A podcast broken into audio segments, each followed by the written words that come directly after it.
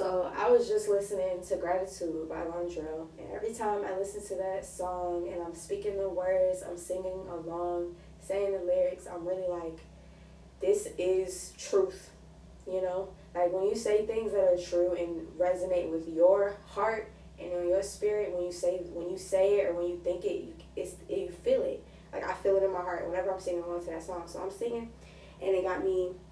I realized that at times, like the times when it's hardest, it feels hardest to find things, like to seemingly find things to be grateful for. Like when you feeling low, you're at a low, and your perspective on your life looks will reflect that. You will feel low. You will see, oh, dang. You'll see the the lowness of everything. Like you'll see the downside to things if that's what you're choosing to focus on.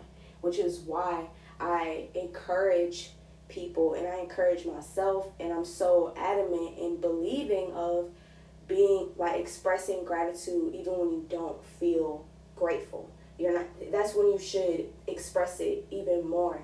When you're not feeling the vibration of gratitude, when you're not when you when things are looking bleak and you're thinking about your life and you just feel like eh, that those are the moments where expressing gratitude are of the essence and even more so getting into the habit of doing it so that when you do get to your lows you're not remaining in your low which is what the realization i had listening to the song today.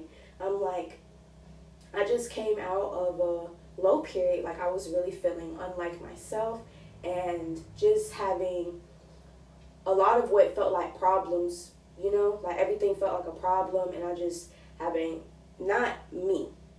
And a large part of that has been my perspective, you know, looking at things and being like, oh, this is a problem, this is a problem, I don't like this, I don't like this. And completely, when you, when my mind, when you start to look at things like that, it's so easy to lose sight of what's all that is around you and within you to be grateful for. Like, I feel like people hear, oh, what are you grateful for? And they think they have to name, like, people's instinct is to name material things or to name, like, I don't know. Like it's you could be grateful for your mobility. You know, you're an able bodied being. You can get up, walk around, move your arms, move your legs, speak, move. Like, that's something to be grateful for. It's simple things. You could be grateful for the cup of tea or the cup of coffee you had when you got up today.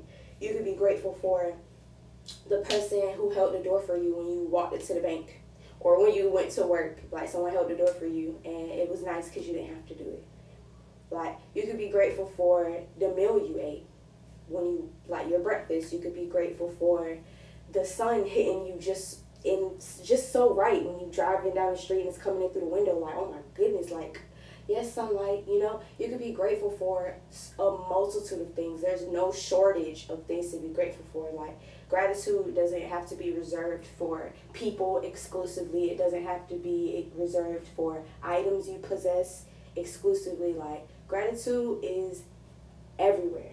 You can be grateful for anything. There's no limitations on expressing that. And in the song, one of the affirmations that he repeats is that I have a heart full of gratitude and a mind full of peace. This is how I love. This is how I stay free. And I've been saying that to myself and listening to the song because I want, I believe in living with that mindset. And it's something that I want to consistently remind myself of. And in light of that, knowing that having a heart full of gratitude doesn't have to be restricted to being grateful for like success and accomplishing things and having certain people, you know. Yes, be grateful for the people in your life. You can express gratitude for all the lovely beings around you, of course.